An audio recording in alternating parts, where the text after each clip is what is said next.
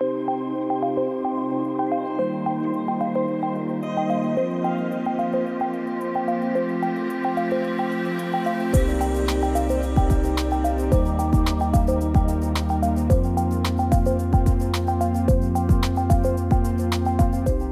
Üdvözlök mindenkit az AETK Podcast második adásában. Pálmai Zsolt vagyok, a podcast műsorvezetője. Mai adásunkkal a november 26-án tartott kül- és biztonságpolitikai nagy konferenciánk témáját fogjuk kicsit tovább beszélni, vagyis a Balkánról lesz szó ENSZ, NATO és EU viszonylatban. Mint mindig, a konferencián elhangzottakról találhattok egy összefoglalót az aitk.hu oldalon, és ha esetleg eddig nem igazán foglalkoztatott a téma, akkor reméljük ez a podcast is segít majd kicsit értelmezni ezt a problémahalmazt. Ennek megfelelően, ahogy előző adásunkban is, ismét néhány alapvető tudnivalóval kezdünk.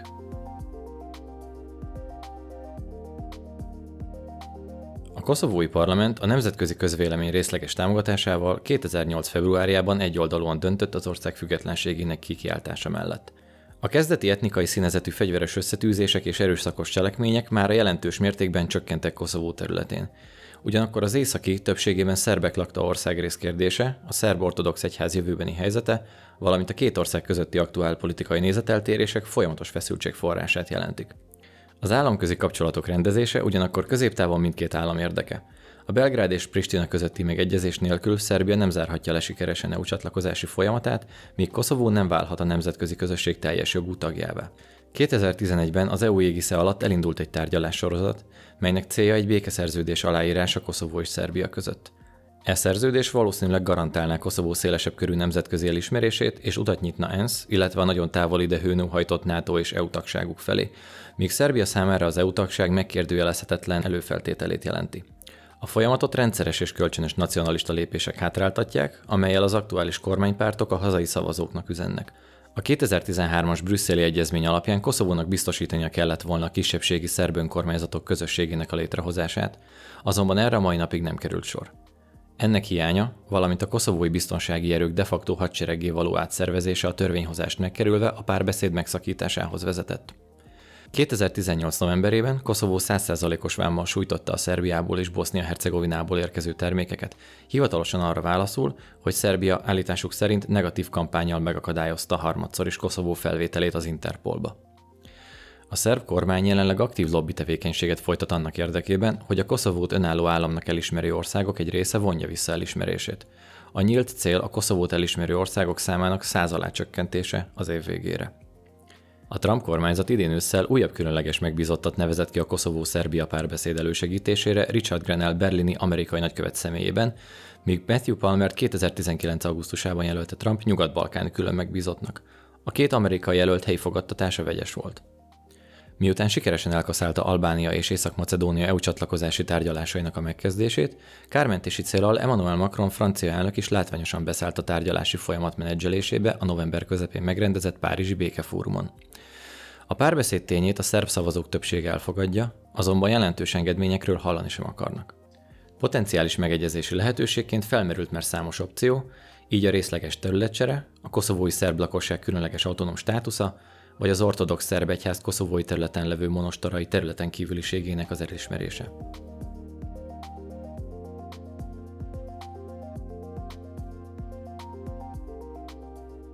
Mai két vendégem pedig Orosz Anna, a Külügyi és Külgazdasági Intézet kutatója, valamint Dobroviecki Péter, az EU és V4 irodánk vezetője. Nagyon szépen köszönöm, hogy eljöttetek, hogy beszélgessetek velem a legutóbbi konferenciánkon érintett dolgokról a második podcastünkben. Egy viccel szeretném kezdeni, amiről majd kikérem utána a véleményeteket. Szóval egy ma általam olvasott cikk alapján manapság azt mesélik egymásoknak az emberek a Balkánon, hogy ha az EU csatlakozásról van szó, akkor az optimisták és pessimisták között az a különbség, hogy az optimisták szerint Törökország majd akkor csatlakozik az EU-hoz, ha éppen Albánia lesz a soros elnök, még a pessimisták szerint Albánia majd akkor csatlakozik, hogyha épp Törökország lesz az EU soros elnöke. Segítsetek nekem megérteni ezt a viccet. Itt egy az uniós csatlakozási folyamat időkeretének a kitolódására vonatkozó viccről van szó. Egyébként, ha meg egy másik viccet akarnánk említeni, mert félig meddig vicces csak. Ivica Dacic, a Szerbia külügyminisztere szokta rendszeresen azt a megjegyzést elejteni, hogy mire a balkáni ország, nyugat-balkáni országok csatlakoznak az EU-hoz, addigra az EU szétesik. Úgyhogy ebből is látszik, hogy itt a, a, az EU a nyugat-balkáni bővítés, illetve az EU kapcsolatok most egy meglehetősen nehéz, nehéz időszakon mennek keresztül, amelynek egyrészt a, a, az általad említett vicc az inkább a, a bővítési folyamatnak a hosszúságára, illetve a csatlakozási folyamatnak a hitelességi kérdését feszegeti, még a, a szerb külügyminiszternek a megjegyzése inkább az EU-n belüli állapotokra utal, illetve az EU-n belüli kihívásokra, amelyek egyébként szintén jelentős szerepet játszanak abban, hogy a, a csatlakozási folyamat, illetve az EU bővítési folyamata ilyen nagy mértékben hosszúvá vált. A konkrét bővítési kérdésekre vissza fogunk még térni, de előbb szeretnék egy nagyot hátralépni, és megkérdezni tőletek, hogy nemzetközi közbeszédben mi a Balkán szerepe ma? Tehát amikor előkerül ez a téma, akkor a globális politikai folyamatoknak, akár a bővebb régiós folyamatoknak a figyelői mire gondolnak egyből? Szerintem a ütközőtér vagy kísérleti terület mm, fogalom definiálná a legjobban. Úgy tekintenek rá a világ nagyhatalmai, mint az a terület Európa szívéhez a lehető legközelebb, amelyben tudnak próbálkozni külpolitikai, illetve egyéb politikai kísérletekkel, amelyek aztán vagy bejönnek, vagy nem, de egy küzdőtér. Tehát ahol Kína is jelen van, Törökország is jelen van, az öbölmenti arab államok is valamilyen szinten jelen vannak, Egyesült Államok hol változó, hol kisebb-nagyobb intenzitással változó módon, de jelen van. Az Európai Unió, ahogy Anna is mondta, maga sem tudja eldönteni, hogy mennyire szeretne jelen lenni, vagy milyen perspektívát kíván nyújtani a régiónak. Nem is beszélve arról, hogy egymás mellett vannak olyan országok, amelyek vagy a NATO tagjai, vagy semmiképpen nem szeretnének a NATO tagjai lenni, de közben meg mindannyian az Európai Unió tagjai szeretnének lenni előbb vagy utóbb. Tehát egy ilyen érdekes mix van, és ebben a mixbe olyan új játékosok is, is ö, beleszólnak aktívan, mint Kína, amely igazából Európában először itt kezdett komoly pénzügyi infrastruktúrális beruházásokba. Hogyha most egy pillanatra félreteszünk minden kül és partnerpolitikai vetületet, akkor a Balkán országoknak belülről mik a legszorítóbb problémái? Ugye a Nyugat-Balkán egy multietnikus, vallásilag is nagyon sokszínű térség, ami ráadásul ugye a 90-es években egy nagyon komoly nagyon komoly háborús eseményeken esett keresztül, melynek következtében a korábbi Jugoszlávia darabjaira esett, esett szét, a maga államépítési, nemzetépítési és további kihívásaival, és hát a, a háború sajnos mind a mai napig rányomja a bélyegét a, a társadalmak, illetve a, a kormányok közötti kapcsolatokra,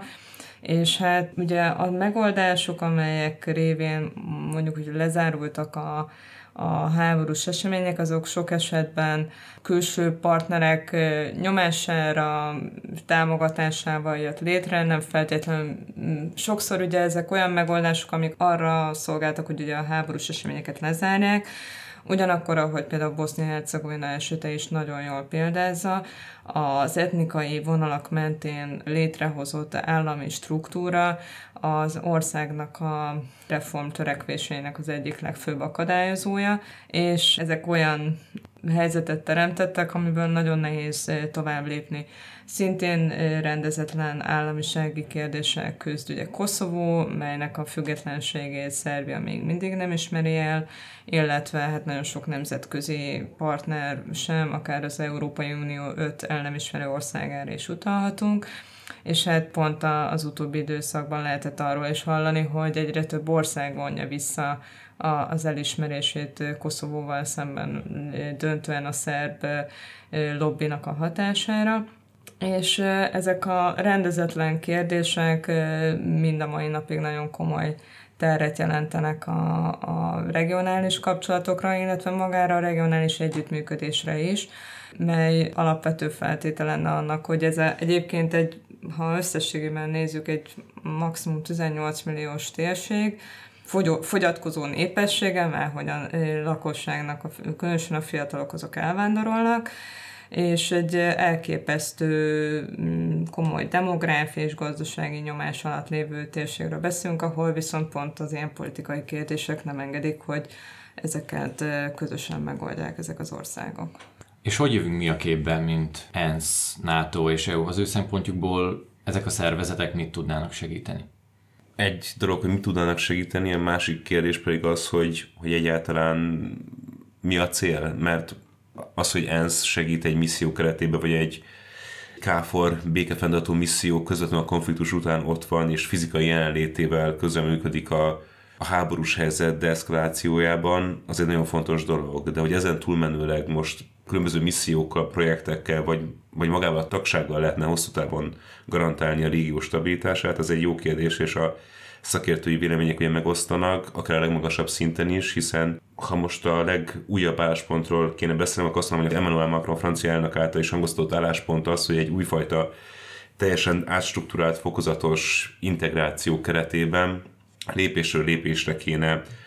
foglalkozni a Nyugat-Balkánnal, hogy számos visszás kérdést, belpolitikai és gazdasági kérdést meg tudjanak oldani, és csak ezt követően legyenek az unió teljes jogú tagjai. Tehát a francia álláspont röviden fogalmazva az, hogy a tagság nem oldja meg a problémákat, először a problémák oldódjanak meg, és ezután jár cserébe a tagság.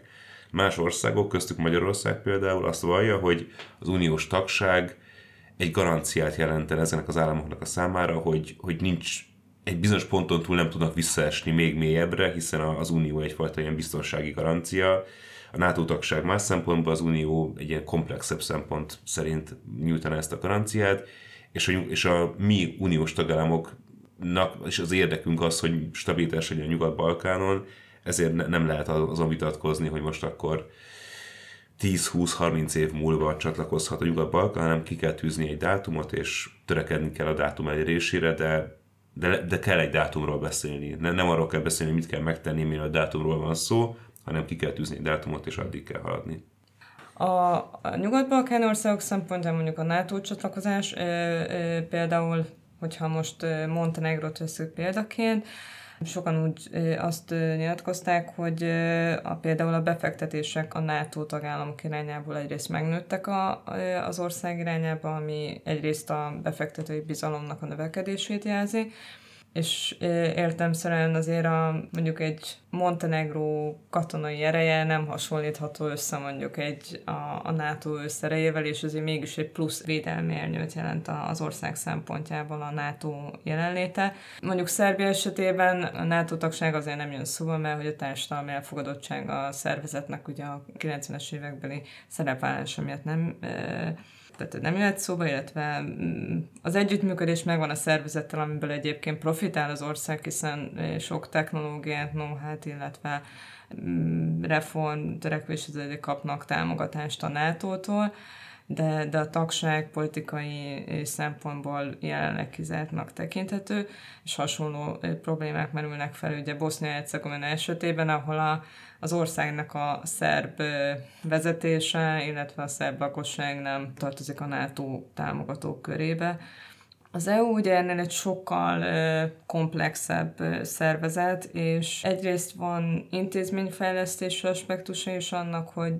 milyen előnyökkel járhatna az uniós csatlakozás. A másik oldal viszont minél közelebb kerül a, ennek az országok azért az Európai Unióhoz, úgy a támogatások köre is egyébként jelentősen bővül, és ezen országok számára, amelyek még mindig próbálják utolérni magukat a háború után, rendkívül fontos, hogy minél több fejlesztési forráshoz hozzáférjenek, és emiatt az uniós csatlakozás kiemelten fontos a számukra. Nemrég olvastam az azonnalin egy cikket, amelyben a szerző felteszi azt a kérdést, hogy biztos pont az hiányzik az EU-nak most, hogy még két csóró és elmaradott országot felvegyünk? Meg is válaszolja, hogy na náhogy nem, de aki ezt kimondja, arra ráhúzzák a vizes lepedőt. Gyakran találkoztak ilyen véleményekkel, és mit szoktatok válaszolni azoknak, akik inkább ezen a véleményen vannak? baráti beszélgetések során úgy érzem az én dolgom megvédeni az Európai Unió potenciális bővítési politikáját, de nyilvánosan nem az én dolgom. Én csak azt, azt szoktam ilyenkor mondani, amikor ez elhangzik, hogy hogyha visszatekintünk az Európai Unió elmúlt évtizedeire, akkor az illető, aki felteszi ezt a kérdést, mutassa meg nekem azt a pontot, ahol az Unió nem volt valamilyen krízis helyzetben, vagy nem volt valamilyen fontos probléma, vagy nem volt valamilyen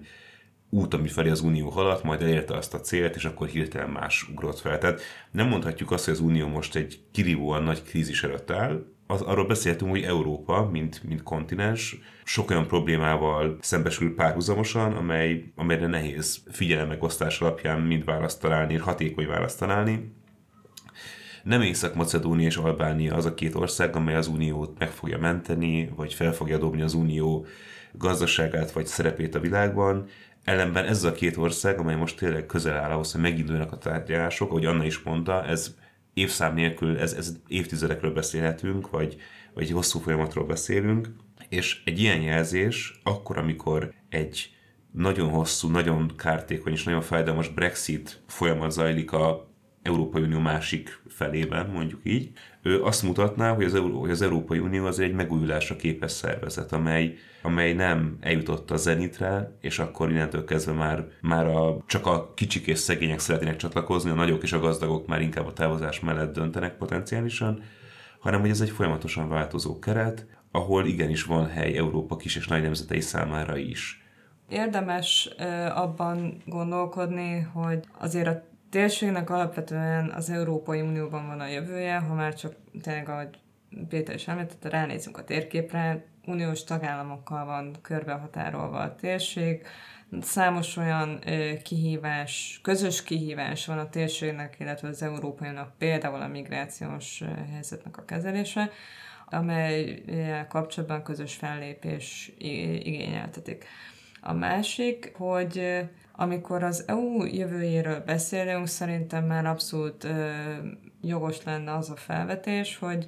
egyébként ezeket a potenciális tagállamokat bizonyos értelemben bevonják a, az unió jövőjének a, az alakításába, ha más nem, akár konzultációs módon, mert alapvetően ez a cél borzasztó nehéz,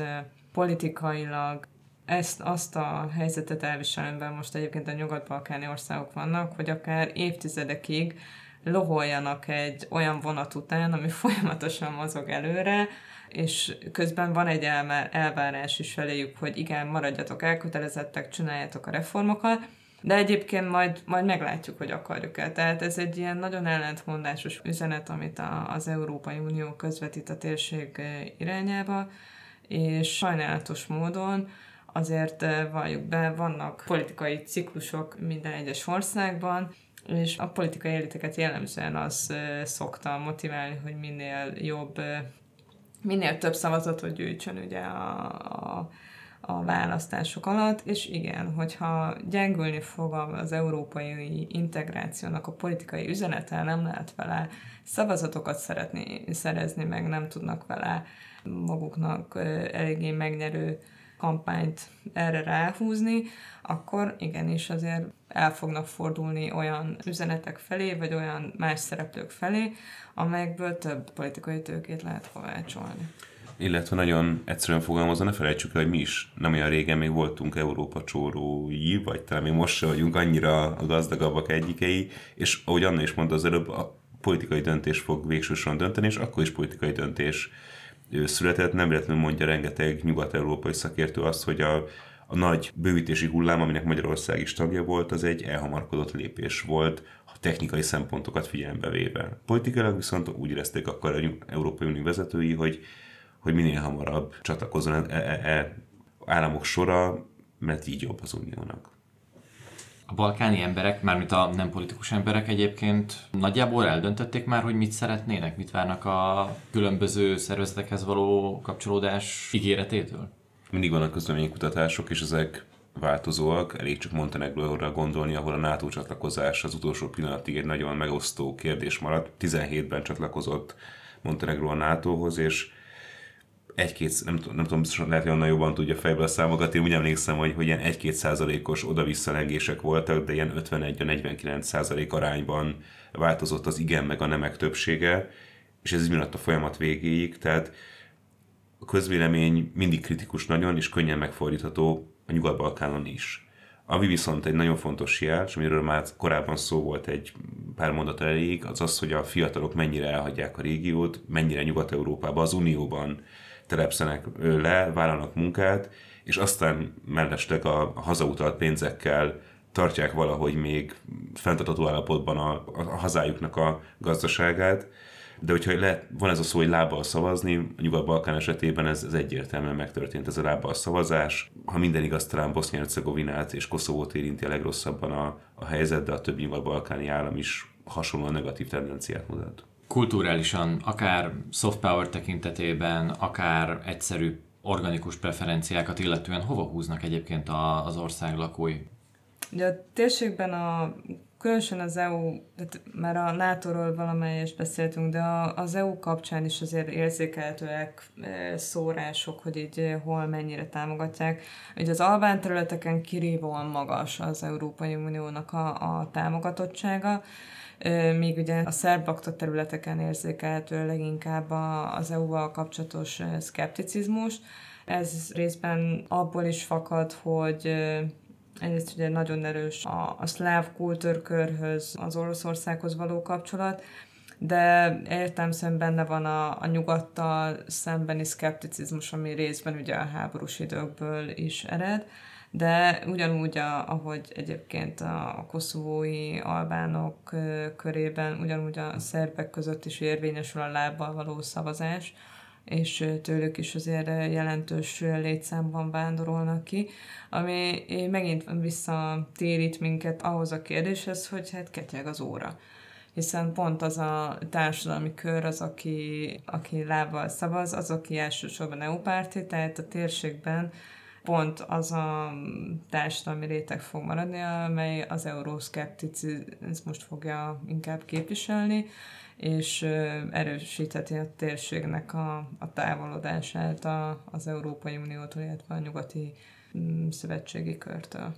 Ahogy a bevezetőmben is említettem, az Egyesült Államok nemrég két különleges megbízottat is kinevezett a térséggel kapcsolatos ügyek menedzselésére, illetve arról is esett szó, hogy az orosz befolyás és hatása mindig nagyon erős a régióban. Szerintetek, ha a régió országainak az érdekeit nézzük, hogyan lenne érdemes lavírozniuk e között a kettő húzóerő között?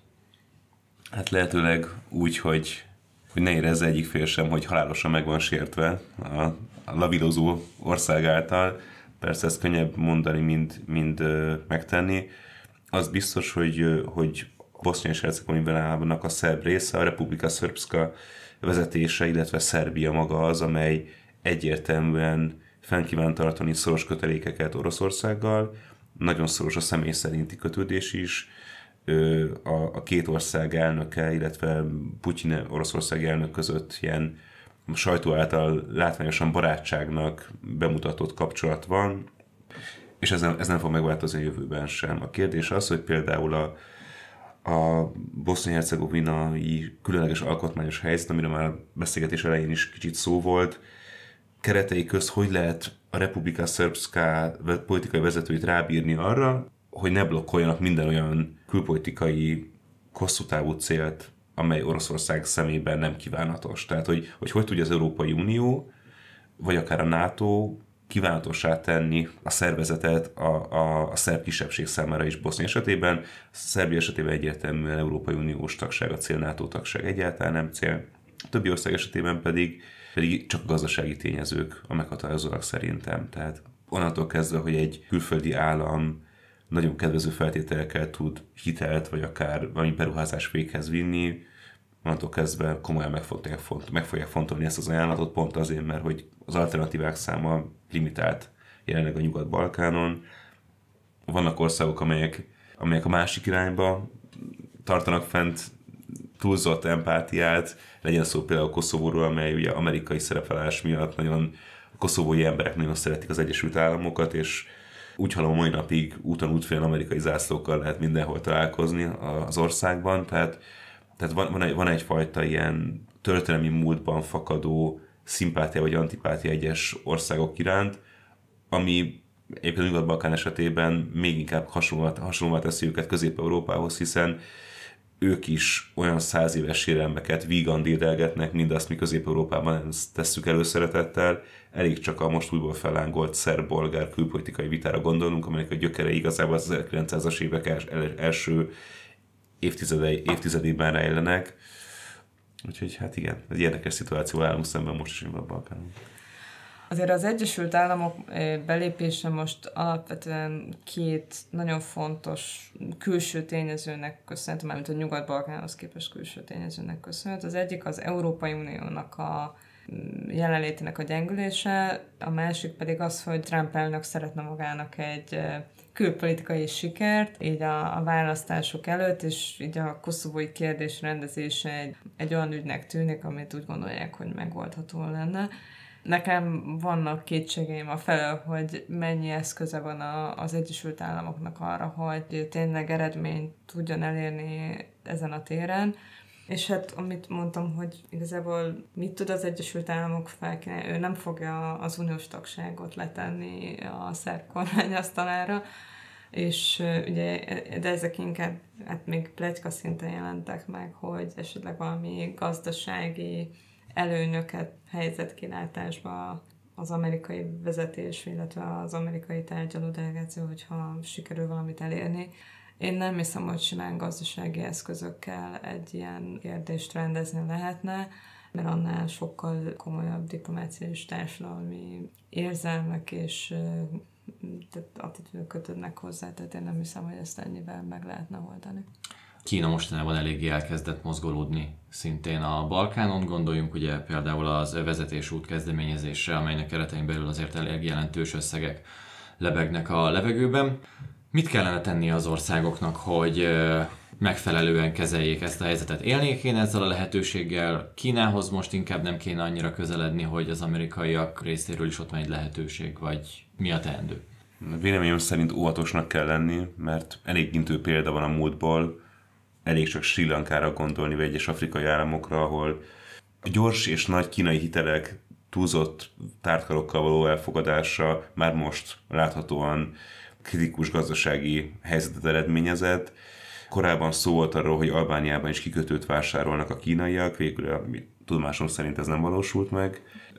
Ez, ez a vásárlás ellenben Tesszolnyi kikötőjét ugye 99 évre bérbe vette a kínai, egyik kínai állami cég, Úgyhogy igen, a kínaiak jelen vannak a Nyugat-Balkánon, mi több első nagy infrastruktúrális beruházásként építik a Belgrád és Budapest közötti gyorsvasutat, ami igazából a, tényleg egy ilyen, vagy, vagy egy, egy, egy fehér ö, holló lesz, és nem követi több beruházás, vagy ez, vagy az első nagy beruházás lesz, amit majd több fog követni, ezt meglátjuk a jövőben. Minden esetre nem kell kínaiakat elutasítani, hiszen minél több ajánlat csak versenyhelyzetet eredményezhet, de az biztos, hogy nagyon óvatosan, én nagyon óvatosan mérlegelnék a nyugat-balkáni államok vezetőinek a helyében, mert, mert könnyű, könnyű egy olyan, olyan helyzetet elfogadni, ami aztán hosszú távon, akár generációkra is negatív hatást gyakorolhat az országra. Hát erre már most találtunk példát, ugye főleg Montenegrót szokták példaként említeni, de hogy ott a, egy autópályaszakasz, ami egy a ráadásul egy elég bonyolult hegyeken keresztül, tehát sok alagúttal, viaduktal kiegészült részből álló útszakaszról van szó, ami ennek az építéséhez. Eredetileg is ugye kínai kölcsönt vettek igénybe, de ahhoz, hogy be lehessen, ugye sokkal drágább lett, utána ahhoz, hogy a korábbi építések ne, ne vesztenek kárba, de hogy be lehessen fejezni az újabb hitel e, vált szükségesé, és most nem tudom, hogy erről már megszületett a döntés, vagy, vagy csak most várható, de ugye az a, a, a Nemzetközi Valuta Alap is figyelmeztetett arra, hogy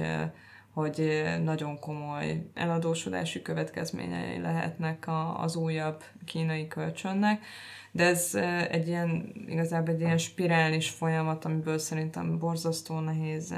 kikecmeregni egy, egy ilyen kis országnak, miközben egyébként igénye van arra, hogy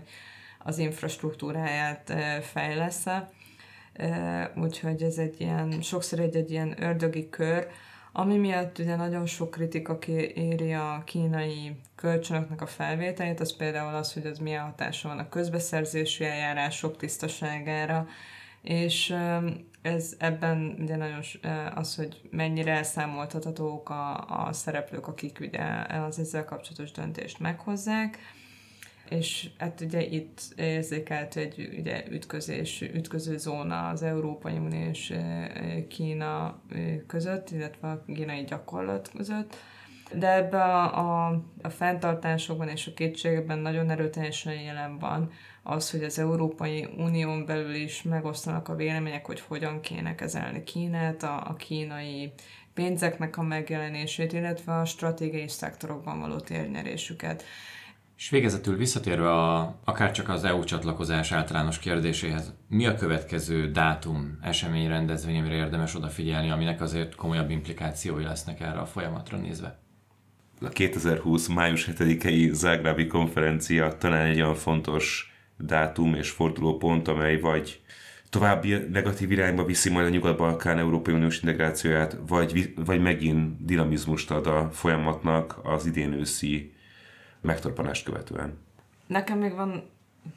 bocsánat, nekem állandóan fenntartásaim van, ami mostanában az EU bővítés politikáját illeti. Egyrészt azért én nagyon bízom benne, hogy sikerül a, a horvát elnökség alatt, illetve az utána következő német elnökség alatt esetleg valami pozitív előrelépést majd elérni. Ugyanakkor én a, jelenleg még nem látom azokat a feltételeket, amelyek ezt igazán megteremtethetnék. Egyrészt a, a francia vétó mögött ugye egy sokkal tágabb európai uniós kérdéskör el, a franciák, pontosabban Emmanuel Macron elnök igazából valószínűleg 2022-ig ugye a francia elnökség, illetve a francia választásokig szeretne eredményeket elérni az Európai Unió reformját illetően, és ugye nagy kérdés az, hogy mi az a pont, amikor hajlandó lesz engedni a, a bővítés kérdésében a, a francia elnök, a másik, ami meg a, inkább már belpolitik, mert a nyugat-balkáni térségen belüli belpolitikai kérdés, hogy az októberi vétó az egyrészt Macedó- Észak-Macedóniában oda vezetett, hogy a Zorán Zaev kormányfő előrehozott választásokat irányzott elő, és április 12-én lesznek majd a, a választások, tehát pont a, még az ágrábi csúcs találkozó előtt lesznek a választások, így feltételezem, hogy akkor még éppen ilyen kormányalakít, tehát legjobb esetben kormányalakítási folyamatban lesznek.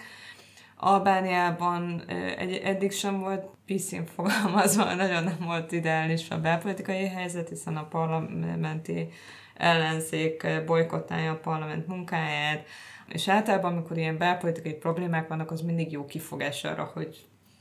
pozitív döntést hozzanak egy, egy ilyen bővítési kérdésben. Úgyhogy emiatt vannak nekem fenntartásaim a tekintetben, hogy egy ilyen rövid időtávon belül komoly áttörést lehetne elérni, még hogyha ebben reménykedem is valahol. De hát drukkoljunk a horvát elnökségnek, hogy, hogy a, az ágrábi csúcs ne legyen olyan, mint a a, az a szerencsétlen Szófi csúcs, ahol a minden egyéb nemzetközi probléma még a, el, elterelte a figyelmet a nyugat-balkáni régióról, noha EU nyugat-balkán csúcsról is volt szó. Ez pedig a mai végszó volt. Orosz Anna, Dobroviecki Péter, köszönöm, hogy itt voltatok és segítettetek kicsit kibogozni a Balkánt, a hallgatóknak pedig köszönöm, hogy hallgattak minket. Jövő hónapban is lesz a ETK Podcast, amelyről egyelőre annyit árulhatok el, hogy Japánról fogunk beszélgetni. Sziasztok!